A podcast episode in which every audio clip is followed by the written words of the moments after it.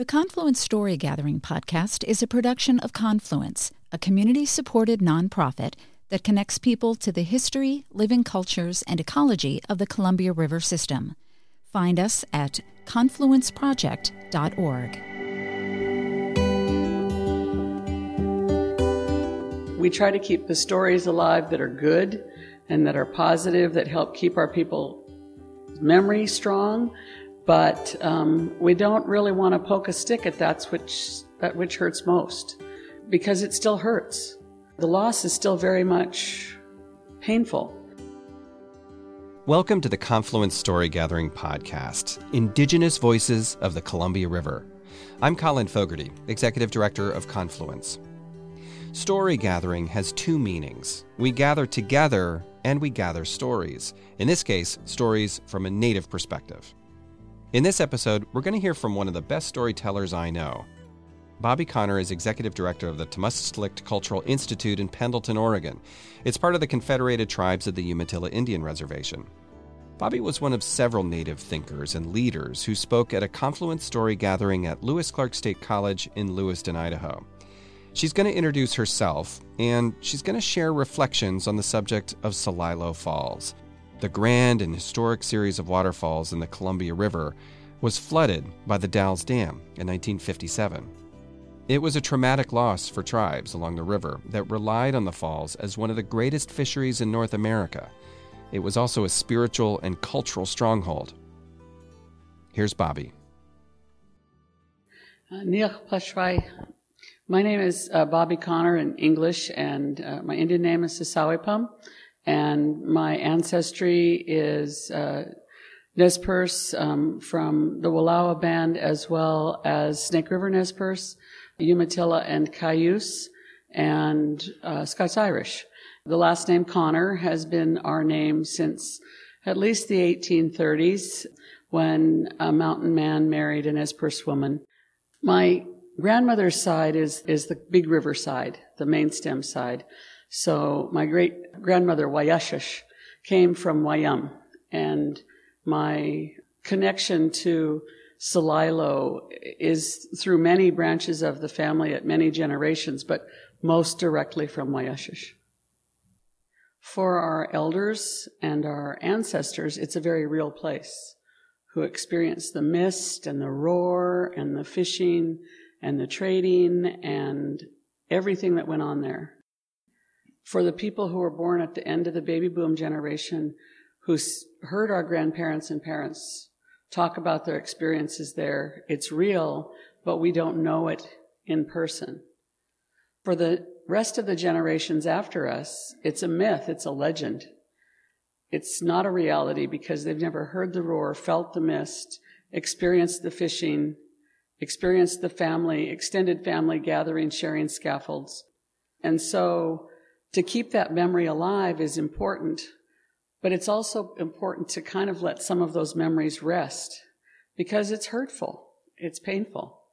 So we keep, we try to keep the stories alive that are good and that are positive, that help keep our people memory strong.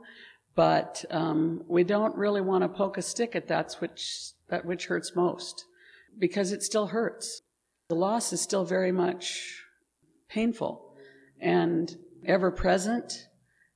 And I'm going to tell a little story that might seem off color and irreverent, but I was in North Dakota when 9 11 hit. And for those of you who don't know, Garrison Dam did the same thing that the Dalles Dam did. So the Missouri River was treated the same way as the Columbia River. And the Mandan Gardens were all flooded, like our scaffolds and fishing sites. And our flights didn't go out, so we ended up at the dinner that night, mom and I, and um, we were sitting with a table of elders from the Mandan and Hidatsa peoples. And they were giggling and carrying on, and, and it was a really tough day for everybody across the continent. But they were kind of tittering, and we asked what they were talking about, and they, because they had big smiles on their faces, they laughed. They were laughing at the governor he was worried that the terrorists were going to bomb Garrison Dam. And that was, that was tickling their souls. it was not a bad thought, you know, that that dam, that they might get their villages back, that they might get their gardens back, that that, as painful as that day was, there was a moment of glee in there because the governor was worried about a dam. They found great joy in that. I think that way about a lot of Uh, the painful things in our history. We find some moment of glee or joy there so we can keep going, so we can keep going forward and hang on to what's positive because there's been so much loss.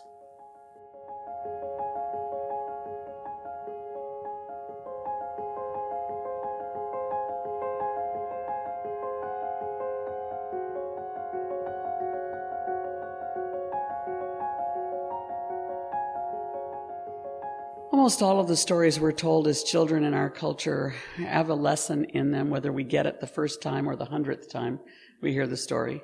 But there's meaning and there's learning. But I, I think about the oral histories that pioneers probably didn't necessarily believe, and those are really instructive. So when our elders talked about being able to cross the Columbia River on the backs of fish, we're not talking about Jesus walking on water.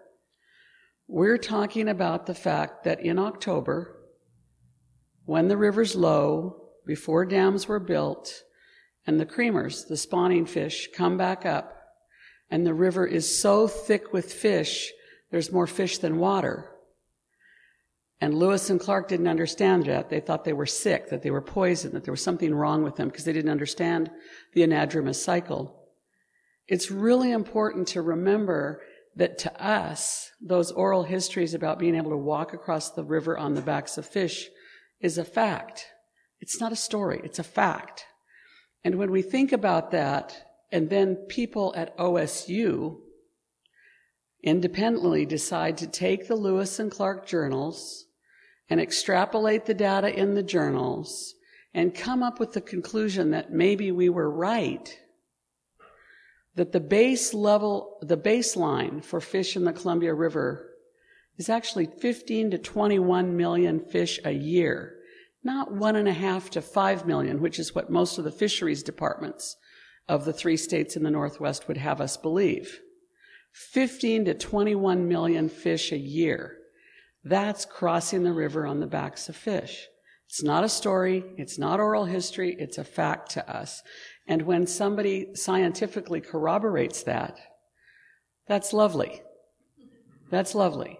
But it gives us, as the generation at the fulcrum, the challenge, as has been described, to restore that fishery, which means whether people want to talk about it or not, dams may not be forever. Then we may not see them leave in my lifetime, but they're not cement is not made to last forever, rebar or not. And so I think it's important for us, we're reminded of the coyote story and the dam on the Columbia River and what happened then. And we have so many stories that are instructive to us that tell us as when we're the young people in the culture coming along, there's work for you to do. And here's another story that gives you another idea of some work for you to do, whether it's restoring a species, whether it's working on fish passage, whether it's working on um, uh, habitat projects or working on language of, of the river. Whatever that is, there's an opportunity, I think, from these stories for us to get our life's work laid out for us, to get the idea that there's more for us to do on behalf of not only our old people and our culture, but our tomorrow. I think those stories really tell us, they kind of set the bar for how we serve our community. And I, I really think that a lot of these things that we talk about when we talk about stories, it's really important to understand that that really is um, a fabric, a structure in our culture. Um, those stories are not only inspirational and factual, but those stories are the foundation of what we're supposed to know to carry ourselves forward. And that, you know, that the only, that then gives us the need to make sure the stories go forward, to make sure the stories aren't forgotten, and to make sure that we remember the integrity that our elders had when they told those stories, whether the white Western scientists understood or believed them or not. It didn't change the content of their stories. They stuck to their guns and eventually science will catch up with them. And we'll have to wait. You're listening to Bobbie Conner, Executive Director of the Tamastslikt Cultural Institute in Pendleton, Oregon, talking about Celilo Falls. She was speaking at a Confluence story gathering in Lewiston, Idaho. In the second part of the evening, the stories turned to tribal lifeways, and Bobbie shared memories of learning about a beautiful life from her grandmother. Again, here's Bobbie. When we talk about lifeways, it's an enormous undertaking just to begin to share sort of the tenets of the culture that has sustained our people for t- more than 10,000 years. When my mother was talking about the beautiful life our, our people lived, it was rigorous. It was hard. It was not easy. But her favorite memories were being a child in the mountains in the summer before air conditioning with her and her sister and her brother, the two young, one two years younger and one two years older, barefoot in a gingham dress, three of them on a horse, being sent to the bottom of the canyon to haul water back to the top. And some of them were closed containers and some of them were open buckets. So it kept the kids busy all day. Because the buckets may have started out full at the bottom, but I'm sure they weren't full at the top. But that living in the mountains in the summertime, that her mother and her aunt and all of her ancestors before had lived was a remnant of the life that they lived in my grandmother's time and my grandfather's time was a little bit different, but my grandmother was still traveling the seasonal life way, leaving in the spring when the snow had melted enough in the mountains. And they would leave the mouth of the Umatilla River or the high point above it where Echo is, and they would make their way south, and it they would take a journey of a thousand miles with um, the family all on horseback.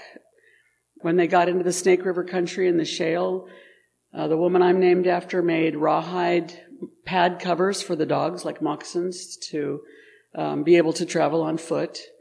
The woman I'm named after used to talk to the snakes on the trail, so they, you know, she'd warn them that soldiers or pigs were coming and they'd be trampled, and she'd tell them to get out of the way and they wouldn't bother the snakes and the snakes wouldn't bother them.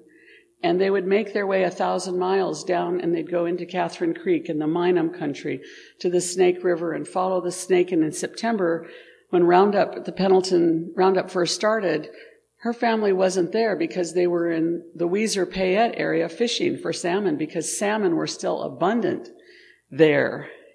They're not anymore.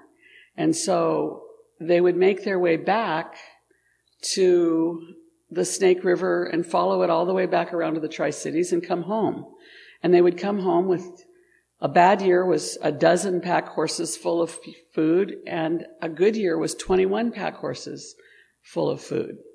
And they were doing that, gathering food from spring until October when they'd come home to, to winter villages. And so for my sister, who's here with me, Dana, um, we grew up with grandma and, you know, for me, I had the best goals as a kid. My grandmother had a cat that rode in a saddlebag. Our grandmother had a cat that rode in a saddlebag around the horn on her horse on the seasonal round. For me, that was like, wow. I mean, I want a cat that rides a horse. I mean, you know, like, so as a kid, they were the most uh, vivid depictions of a life that was beautiful. The cat's name was Muzzer, and it also rode the um, Victrola that played Caruso on our great grandmother's wind up uh, mega machine. So it, it was very, it was fanciful in some respects because listening to her talk about how they made camp, how they, she would dig a pit around the, the teepee and they would put she would put bear grease on she braided this my great aunt uh, great great aunt braided horsehair ropes that were very coarse and spindly purposefully and put bear grease on them around them and that would be in the tent so that nothing would come in the tent and bother them. And they all the all the things that they did as ways of going when our grandmother was a child those stories are the best. Um, because not just because they're not something I know personally, I didn't live them, but because they remind us of a time when our knowledge of this landscape over thousands of miles was so intimate that we knew how to live in those places and get along with the rattlesnakes and get along with everything else that lived there in order to gather food and to take care of sort of one another through that process. Um, for me, that is really sort of the like that's sort of the bar. That's where the standard is set. I mean, whoa, you know. Um, it's like if I had that kind of life, you know, my cats, my dogs, my whole family on horseback for, you know, six, six or eight months out of the year, that's a dream. That's heaven. So I think of that and think remind, it reminds me of lots of things in my family that are important to me. Not only my family and our lifeways and our foods, but how we took care of other things. The cat, the dog. I mean, for me, that, that was just phenomenal. The care that was given to everything that traveled and everything, every place we traveled through, every place we camped. And she would talk about the system of reciprocity where it made no sense to carry heavy tools. You fill your saddlebags with rocks. That's insane. So all those tools were there when you got to the place you needed them and no one would break them or vandalize or steal them. They would be where you needed them, when you needed them, and you'd come back and they'd be there next year. And to live in a place where that kind of honor and integrity and uh, systematic reciprocity was sort of the rule of the road, that's heaven. That's really heaven to me. That was Bobbie Conner, Executive Director of the Tamastslikt Cultural Institute in Pendleton, Oregon, speaking at a Confluence Story gathering in Lewiston, Idaho. To learn more about Bobbie Conner and her work, go to tamastslikt.org. I'll spell that T A M A S T S L I K T dot O-R-G. Tamastslikt. It means interpreting our own story. A special thanks to our host for the Lewiston Confluence Story Gathering, the Center for Arts and History at Lewis Clark State College. To find out more about Confluence and the five completed sites along the Columbia River system, check out our website, confluenceproject.org. And remember, Confluence is a community supported nonprofit. We can only do this work because of the generous support from the Friends of Confluence, and that's you. Thanks for listening to the Confluence Story Gathering podcast. For more episodes, visit us at confluenceproject.org or find us wherever you get your podcasts.